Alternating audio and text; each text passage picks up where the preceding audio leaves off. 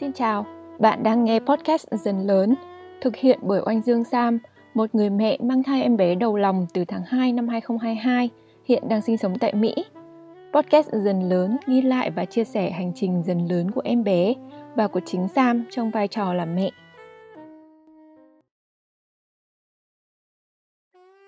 Xin chào, xin chào. Vậy là chúng ta đã đến với tuần thai 29, tuần thai có số đầu hai cuối cùng trong hành trình mang thai của chúng ta. Nghe thì như kiểu là chúng ta sẽ sắp bước từ năm 1999 sang năm 2000 ấy nhở. 3 tháng cuối là thời điểm phát triển bứt tốc về cân nặng và đại não của em bé. Con sẽ ngày càng xịn sò hơn, giống một em bé sơ sinh hơn. Chúng ta hãy cùng bắt đầu cập nhật về con trong 3 tháng cuối ở phần con dần lớn từ số này nhé. Trong phần mẹ dần lớn, mình sẽ tiếp nối số podcast tuần trước với series chuyển dạ và sinh nở. Hôm nay chúng ta sẽ cùng học chi tiết về giai đoạn thứ hai và thứ ba trong hành trình chuyển dạ và sinh con, bao gồm giai đoạn từ lúc cổ tử cung mở đủ 10 cm cho đến khi sinh này và giai đoạn từ khi sinh xong cho đến khi bánh nhau bong ra. Mình thì vô cùng hào hức chia sẻ về nội dung này với mọi người bởi vì nhờ học về nó mà mình biết được, hiểu được và ngày càng nể phục sự kỳ diệu của tạo hóa khi đã tối ưu việc sinh nở tự nhiên ở loài người và mình trở nên rất tin tưởng rằng mình và bất kỳ người mẹ nào cũng sẽ được sinh ra và tạo ra để sinh con thành công. Hãy cùng nghe chi tiết ở phần mẹ dần lớn nhé. Cuối cùng, mình sẽ chia sẻ với mọi người về cách mình đang lập danh sách và mua đồ cho em bé của mình ở trong phần mẹ làm gì khi con dần lớn. Chúng ta cùng bắt đầu podcast của ngày hôm nay thôi.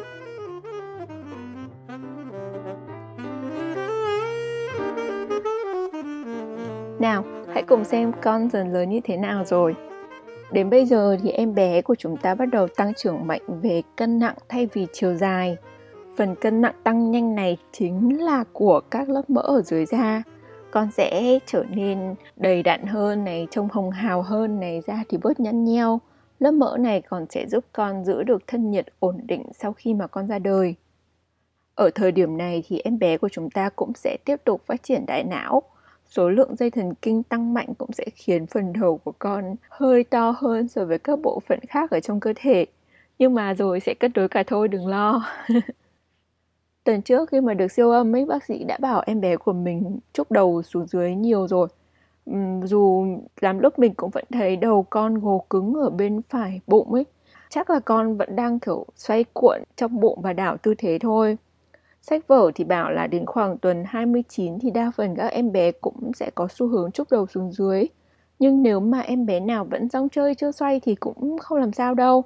Vẫn còn thời gian và không gian để các em bé xoay đầu mà Đến tuần 34 đổ đi, nếu như khi khám bác sĩ thấy là em bé vẫn chưa xoay đầu ấy, các mẹ có thể tập thêm các động tác sấp người, nâng cao mông, uh, rất là dễ tìm ở trên mạng thôi để hỗ trợ cho em bé xoay người và trúc đầu xuống dưới thuận lợi cho việc ra đời nhé. Từ tháng này thì ngoài việc mẹ cần điều chỉnh chế độ ăn để tránh tiểu đường thai kỳ, thì mẹ cũng nên chú ý việc ăn uống, giảm mặn để giảm phù nề và tích nước cũng như là các biến chứng khác ở cơ thể nhé. Việc giảm phù nề sẽ giúp mẹ cảm thấy cơ thể nhẹ nhàng hơn, nhất là khi mà chúng ta đã bắt đầu tăng khoảng 10-15 cân rồi. Có những mẹo để giảm mặn trong đồ ăn nhưng mà vẫn giữ được cảm giác ngon miệng. Ví dụ như là với rau củ quả xào thì đến khi xào chín rồi ta mới cho muối vào trộn. Với một lượng muối ít hơn thì bạn vẫn sẽ cảm giác độ mặn khá là tương đương so với cả việc mình nêm nếm trong khi nấu. Rồi thì bạn cũng có thể uống nước canh thịt trước khi ăn cơm để kích thích cảm giác ăn uống. Bởi vì cái vị umami của nước hầm xương và nước thịt ý, thì nó sẽ tạo ra vị mặn tự nhiên. Rồi các bạn cũng có thể cho thêm các loại rau có mùi thơm như là rau hẹ này, rau mùi này, rồi mùi tàu này vào các đồ ăn và các món canh cũng sẽ giúp cho mẹ ăn uống ngon miệng hơn cuối cùng là bạn có thể tìm những cách chế biến những đồ ăn sao cho có nhiều màu sắc rồi hương vị thơm ngon để tránh nhạt miệng. Lưu ý là các mẹ nên hạn chế ăn đồ chế biến sẵn và những đồ mua ở ngoài hàng nhé. Bởi vì chúng ta không kiểm soát được lượng muối mà họ sử dụng mà. Các món để ăn rất là ngon miệng chính là bởi vì nó có một lượng muối và các loại gia vị rất nhiều đó. Tháng này vì em bé tăng cân rất nhanh nên rất dễ là mẹ cũng sẽ có cảm giác thèm ăn hơn. Để cân nặng không tăng quá ngưỡng an toàn thì bạn chú ý là vẫn cần phải nạp đủ chất dinh dưỡng vào cơ thể, nhưng hãy cố gắng điều tiết lượng chất béo không tốt cũng như là giảm lượng carbon hydrate mà các bạn nạp vào cơ thể nhé. Với cơ thể của mình thì từ tuần 28 mình đã cảm thấy khá là lặc lè rồi. Đêm ngủ thì chờ mình cũng khó hơn. Ban ngày đi lại cũng ra dáng bà bầu, chân đi hai hàng, bụng phượng ra không cách nào mà thẳng lưng lên được nữa. Mình thì cũng không chơi được tennis hay là tập thể thao nhiều được như trước đây. Phần hông khá là nhanh đau nếu mà mình chơi tennis hoặc vận động mạnh cho nên mình cũng tăng cường yoga và giãn gân giãn cốt thường xuyên trong những giờ làm việc. Thời khắc này rồi cũng tới khi mà những chiếc váy dáng rộng của mình cũng dần chật ngực và chật bụng. Mình cũng đã bắt đầu sống chung với legging quần đùi và áo phông rộng của chồng mình rồi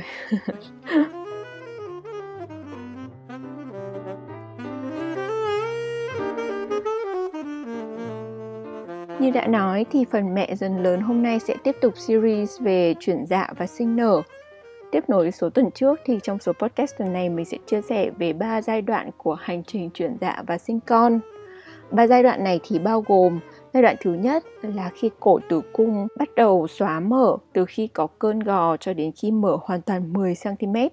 Giai đoạn thứ hai là từ khi cổ tử cung đã mở hoàn toàn cho đến khi em bé ra đời – và giai đoạn thứ ba là từ khi em bé ra đời cho đến khi bánh nhau bong ra.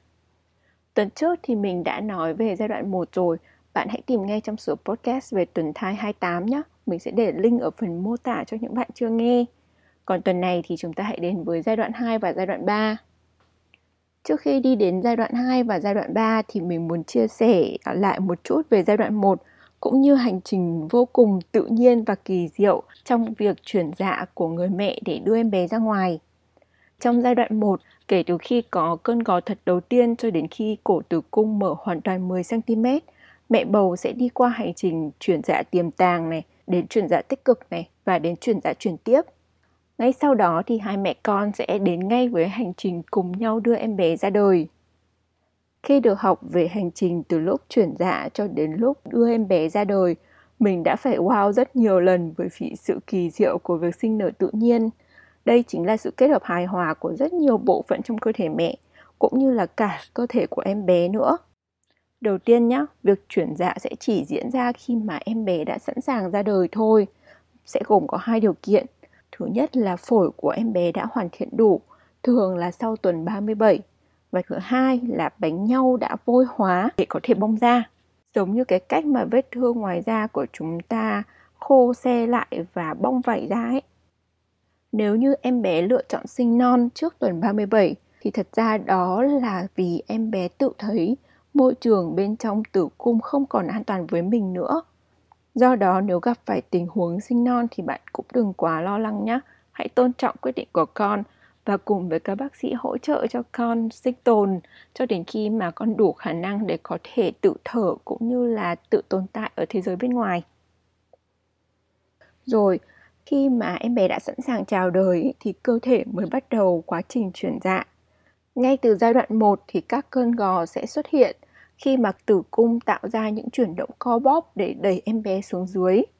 Hoạt động này thì chỉ xảy ra khi mà có đủ hai điều kiện của cơ thể mẹ thôi – một là khi mà tuyến yên bắt đầu tiết ra hormone oxytocin và hai là các điểm tiếp nhận hormone oxytocin ở trên thành tử cung được kích hoạt. Oxytocin thì là cái loại hormone có vai trò hỗ trợ mẹ tiết sữa ấy. Nhưng trong lúc chuyển dạ thì nó sẽ giúp co bóp của tử cung và thúc đẩy quá trình chuyển dạ. Loại hormone này thì cũng được cơ thể tiết ra khi mà chúng ta quan hệ tình dục hoặc là khi chúng ta cho con bú Thế nhưng mà chỉ vậy thôi là chưa đủ để chúng ta trở dạ đâu. Phải đến khi cơ thể mẹ được báo là em bé đã sẵn sàng ra đời rồi này, thì các điểm tiếp nhận hormone oxytocin nằm trên thành của tử cung mới được kích hoạt và lúc đó mới chịu nhận oxytocin để bắt đầu việc co bóp ở tử cung cơ. Vậy cho nên là bạn cũng đừng quá lo lắng về việc quan hệ tình dục trong khi mang thai, thậm chí là ở những tháng cuối cùng hay là việc tiếp tục duy trì cho con lớn bú. Bởi vì chuyện này không làm tăng nguy cơ sinh non đâu. Bạn sẽ chỉ đến với hành trình chuyển dạ và sinh con khi em bé thực sự sẵn sàng ra đời thôi. Rồi, tiếp theo là khi mà tử cung đã bắt đầu co bóp để đẩy em bé xuống dưới, chạm vào cổ tử cung, tạo nên những xung động và cổ tử cung lúc này sẽ xóa mở dần như mình đã chia sẻ ở giai đoạn 1 trong số podcast tuần trước. Các xung động ở cổ tử cung này lại truyền ngược tín hiệu về não để kích thích não bộ và cơ thể rồi tuyến yên tiếp tục vòng lặp để sản sinh tiếp tục hormone oxytocin và thúc đẩy quá trình chuyển dạ. Cứ như vậy, cổ tử cung sẽ dần xóa mỏng rồi mở ra cho đến 10 cm, đủ để em bé có thể chui ra. Lúc này thì chúng ta sẽ đến ngay với giai đoạn 2 đó là giai đoạn sinh con.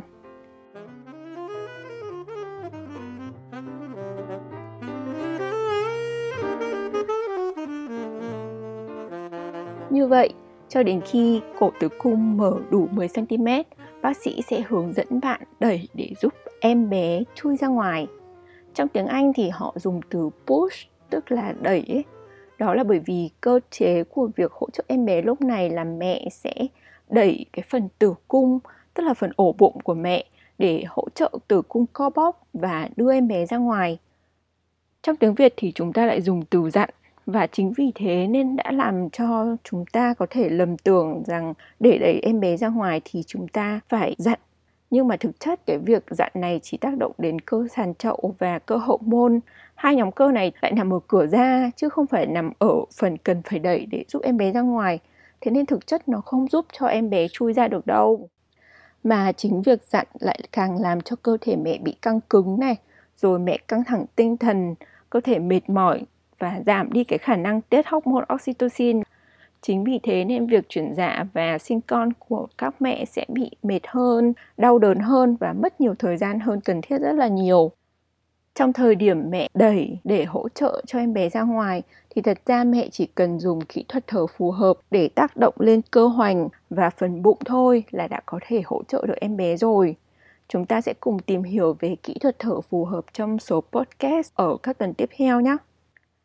Đi vào giai đoạn 2, khi em bé đi từ trong tử cung ra ngoài, thì mình lại muốn nói thêm về sự kỳ diệu của tạo hóa khi mà em bé phải tìm cách lách ra đời qua cổ tử cung của mẹ. Bởi vì ấy, khung xương chậu của mẹ có cấu trúc khá là phức tạp nên em bé sẽ phải luồn lách rất khôn ngoan mới đi ra được cơ. Về mặt cấu tạo của khung xương chậu thì ở đoạn trên, khung xương chậu của mẹ rộng nhất là ở khoảng cách từ trái sang phải, nhưng mà ở đoạn dưới ở cửa da của em bé thì khung xương chậu lại rộng nhất ở khoảng cách từ đằng trước ra đằng sau lưng cơ. Còn đầu của em bé thì to nhất lại là khoảng cách từ trán ra đằng sau, trong khi vai thì lại to nhất từ trái sang bên phải. Có cái sự khác biệt như vậy cho nên là em bé sẽ phải tìm cách để luồn lách chở người sao cho khoảng cách to nhất của đầu em bé, cơ thể của em bé sẽ phù hợp với không gian rộng nhất ở trong khung xương chậu của mẹ. Thế cho nên là trên quãng đường chui ra ấy, ban đầu em bé sẽ xoay nghiêng người về một trong hai bên phải hoặc trái của mẹ. Nhưng mà đi được nửa đường rồi thì em bé sẽ xoay người để phần đầu khớp với cái khoảng rộng nhất ở lối ra. Lúc đó thì em bé sẽ ngửa ra trước bụng mẹ hoặc là úp về phía xương cụt của mẹ. Nhưng mà đến khi mà đầu đã ra ngoài rồi nhá, thì em bé lại xoay người một lần nữa rất là nhanh để tạo không gian cho phần vai của em bé được khớp với cả phần rộng nhất của khung xương chậu của mẹ để dễ dàng trồi vai ra ngoài. Một khi mà vai đã trồi ra rồi ấy, thì phần thân dưới sẽ theo đà và được nhận thêm hỗ trợ đẩy của mẹ nữa thì sẽ lọt hết cả cơ thể ra ngoài một cách rất nhanh thôi. Ngay lúc mà em bé ra ngoài thì em bé sẽ vẫn còn được nối với bánh nhau nằm ở bên trong bụng của mẹ thông qua dây rốn một điều thú vị đó là em bé chỉ ra đời với 2 phần 3 lượng máu mà cơ thể em bé có thể tích trữ được thôi. Trong khi 1 phần 3 lượng máu còn lại thì em bé đang để nhờ ở bánh nhau. Bởi vì là với lượng máu ít hơn, cơ thể của em bé sẽ bé hơn và sẽ dễ chui ra ngoài hơn. Bởi vậy cho nên là chúng ta mới nên trì hoãn việc cắt dây rốn để làm sao cho tất cả phần máu mà em bé cần sẽ được truyền từ bánh nhau sang cơ thể em bé đảm bảo là em bé sẽ nhận được đủ lượng máu này, lượng tế bào gốc và lượng sắt để có thể duy trì sự sống trong 6 đến 9 tháng đầu tiên lận. Vậy là sau khi sinh thì thường chúng ta sẽ trì hoãn việc cắt dây rốn tối thiểu từ 3 phút cho đến khi mà dây rốn ngừng đập hẳn ở bệnh viện bên Mỹ này thì họ thường là trì hoãn đến 60 giây thôi, tức là một phút ấy. Nhưng mà mình cũng sẽ cố gắng trao đổi với bác sĩ để cái thời gian trì hoãn này là dài nhất có thể. Sau khi được cắt dây rốn rồi thì chuẩn nhất là em bé sẽ được đặt lên bụng mẹ để tiếp xúc da kề da ngay lập tức. À, lúc này thì mẹ và em bé sẽ bắt đầu hành trình nghỉ ngơi và làm thân cũng như là cho em bé bú cữ đầu tiên. Ở nhiều bệnh viện thì việc tiếp xúc da kề da có thể sẽ diễn ra trong một khoảng thời gian ngắn thôi rồi em bé sẽ được mang đi để à, cân đo này rồi kiểm tra sức khỏe. Bạn cũng hãy làm việc để làm sao các bác sĩ mang em bé quay trở lại với bạn sớm nhất để bạn tiếp tục tiếp xúc ra cái da với em bé và cho em bé bú cữ đầu tiên nhá. lúc mà em bé mới ra đời ấy, thì được đặt nằm trên người của mẹ chính là môi trường tốt nhất cho em bé để ổn định cả về tâm lý lẫn sức khỏe. Đó là toàn bộ giai đoạn 2 khi mà em bé ra đời. Còn đến với giai đoạn 3 từ lúc em bé ra đời cho đến khi bánh nhau sổ ra thì chúng ta sẽ chỉ còn một nhiệm vụ cuối cùng nữa thôi. Đó chính là đẩy bánh nhau ra ngoài. Mỗi em bé thì được đi cùng với một bánh nhau và thuận theo tự nhiên thì sau khi em bé ra đời trong khoảng tối đa là 20 đến 30 phút thì bánh nhau cũng sẽ tự nhiên bong ra khỏi thành tử cung và được đẩy ra ngoài giống như cách mà em bé đã được sinh ra ấy. Để bánh nhau bong ra thì cơ thể sẽ vẫn tiếp tục tiết hormone oxytocin giúp mẹ vừa tiết sữa này, mà lại tiếp tục có những cơn gò nhẹ nhẹ để đẩy bánh nhau bong ra một cách tự nhiên lúc này thì bạn cũng có thể sẽ cảm thấy đau như những cơn gò lúc chuyển dạ nhưng mà cũng không đau quá nhiều đâu. Và nếu bánh nhau không tự bong ra ngay thì có thể bạn cũng sẽ cần thở để đẩy bánh nhau ra giống như cách mà bạn đã đẩy em bé ra vậy đó. Bác sĩ cũng có thể hỗ trợ bạn bằng cách massage ở phần bụng để đẩy nhanh tốc độ bong của bánh nhau. Tuy nhiên, việc can thiệp bằng bất kỳ hình thức nào khác cũng đều sẽ không tốt cho hành trình sinh nở tự nhiên đâu nhé điển hình là việc tiêm hormone oxytocin nhằm kích thích việc bệnh nhau bong ra. Cái việc này thì sẽ làm giảm khả năng tiết hormone oxytocin tự nhiên của cơ thể mẹ. Hoặc là việc bác sĩ sẽ kéo dây rốn để từ đấy kéo bánh nhau ra ấy. Việc này thì thậm chí là còn có thể gây chảy máu nhiều hơn và nguy hiểm hơn cho cơ thể mẹ cơ.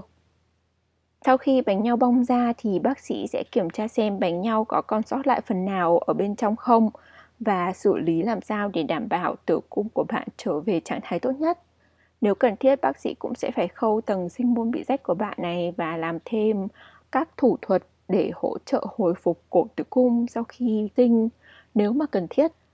Trong lúc này bạn hãy cứ tận hưởng niềm vui ở bên em bé của bạn thôi.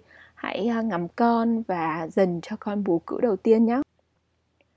Như vậy trong số podcast về tuần thai thứ 28 và tuần thai thứ 29 này thì mình đã chia sẻ về ba giai đoạn chuyển dạ và sinh nở tự nhiên bao gồm từ lúc có cơn gò đầu tiên cho đến khi cổ tử cung mở 10 cm này.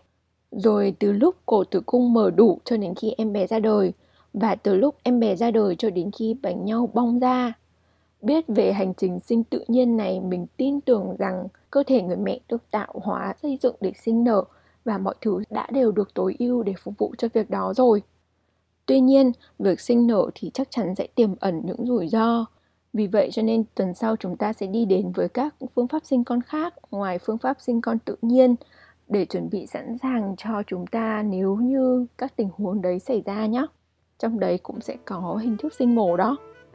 Hẹn gặp lại các bạn vào tuần sau chúng mình lại cùng học với nhau.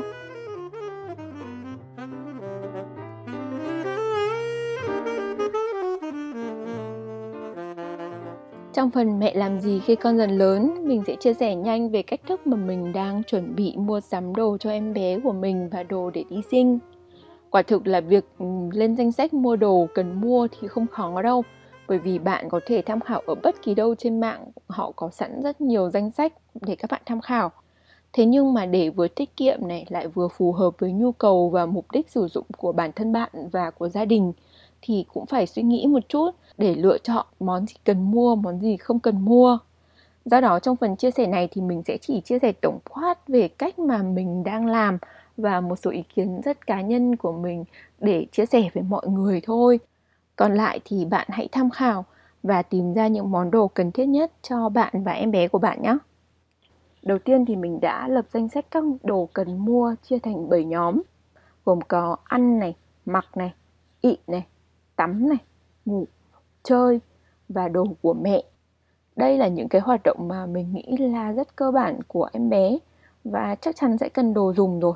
Và với từng nhóm thì mình lại chia nhỏ ra thêm phụ thuộc vào mục đích sử dụng của con ở trong 6 tháng đầu để lựa chọn xem cần phải mua những món đồ gì.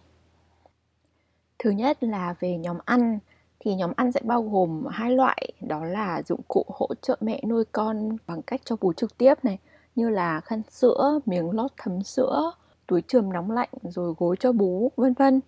Và nhóm thứ hai là nhóm các dụng cụ hỗ trợ mẹ kích sữa rồi vắt sữa. Ví dụ như là máy hút sữa này, dụng cụ vắt sữa bằng tay, túi trữ đông lạnh, rồi bình sữa cho con bú, vân vân. Thứ hai là về mặc thì mình chỉ mua đồ vừa cho em bé ở cỡ size là từ 0 đến 3 tháng và 3 đến 6 tháng thôi, ứng với cái thời tiết lúc mà em bé ra đời ấy. Còn lại mình cũng không mua quá nhiều cái mốc 6 đến 9 tháng bởi vì đến lúc đấy thì mình mua rau vừa với con và mình thì cũng ưu tiên mua đồ mặc ở nhà vì con lúc bé thì cũng có đi chơi mấy đâu. Ngoài ra thì mua thêm một vài cái áo khoác để đi bệnh viện nếu cần và mua thêm một vài bộ cho những dịp đặc biệt như là đầy tháng, Giáng sinh, năm mới, kiểu thế. Thứ ba là về à, ị. Liên quan nhất thì chắc chắn là bỉm rồi. Có muôn vàn loại bỉm để lựa chọn sao cho phù hợp với túi tiền và nhu cầu của gia đình bạn. Bởi vì mình ở Mỹ là thiên đường của bỉm vải, cho nên mình cũng lựa chọn sử dụng bỉm bằng vải. Đến giờ thì mình cũng chưa chốt được hãng nào đây bởi vì có quá nhiều lựa chọn về chất liệu và kiểu dáng mà nó lại còn khá là mới lạ đối với cả mình trước đây mình chỉ biết đến bỉm dùng một lần bỏ đi thôi ấy. Thế nhưng mà dù là bìm vải hay bìm giấy thì mục tiêu an toàn vùng kín và thấm hút tốt vẫn sẽ là những ưu tiên hàng đầu. Thứ tư là về tắm thì chắc chắn đó là các loại chậu, khăn tắm, khăn xô lau mặt, rồi các loại dầu massage, kem hâm, kem dưỡng da, các loại sữa tắm cần thiết cho con. Các bạn cũng cứ cân nhắc những sản phẩm phù hợp túi tiền để mua nhé. Thứ năm là ngủ. Về ngủ thì sẽ có hai nhóm, đó là nhóm những thứ cố định để nằm như là giường hoặc cũi và nhóm những cái thứ đồ sẽ hỗ trợ cho giấc ngủ của con như là cuốn trũn này, ti giả này, đèn ngủ này, rồi máy tạo tiếng ồn trắng nếu như mà bạn theo phương pháp easy. Nó tùy thuộc vào cách mà bạn lựa chọn để nuôi con. Thứ sáu là về chơi. Phần này thì gồm đồ để đưa con ra ngoài chơi như là ghế ngồi trong ô tô và xe đẩy và đồ để con chơi ở trong nhà gồm có các loại đồ chơi, sách vở, thảm chơi, đồ gặm níu, vân vân. Và thứ bảy là phần những món đồ của mẹ thì các bạn nên chuẩn bị những sản phẩm sẽ giúp mẹ chăm sóc sức khỏe sau sinh và trong hành trình nuôi con như là đồ ngủ này, áo cho con bú này, túi trường ngực, băng vệ sinh sau sinh, trà và các loại bột ngũ cốc giúp hỗ trợ ăn uống đủ chất, đủ nước khi mà cho con bú nữa, vân vân. Đấy là bảy hạng mục mà mình đang chia để uh, chuẩn bị mua đồ và mình cũng có kể với các bạn một số món đồ cơ bản mà mình sẽ mua chắc chắn cũng sẽ cần dùng cho em bé trong 6 tháng đầu. Dựa trên những cách chia như vậy thì các bạn hãy tìm những thông tin tham khảo rồi lên danh sách những món đồ cần thiết theo nhu cầu của bản thân và gia đình của bạn nhé.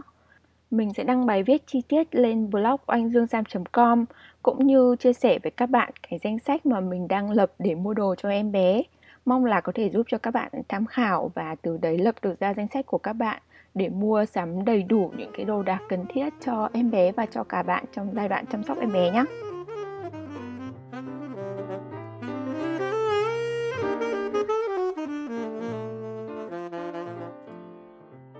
Chia sẻ đến hết nội dung của số podcast này thì mình lại thấy hào hức với việc sinh con và chăm sóc em bé rồi.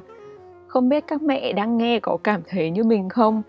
Tất nhiên là bên cạnh háo hức thì cũng có cả lo lắng và thấy cũng mệt đấy chứ bởi vì ngay cả việc chốt mua đồ gì cho con, mua đồ cũ hay đồ mới, hãng nào loại nào, mình cũng vẫn còn đang từ từ làm mà vẫn mãi không xong đây. Nhưng mà việc từ từ làm này cũng là một dạng niềm vui để cho chúng ta gặp nhầm mỗi ngày ấy.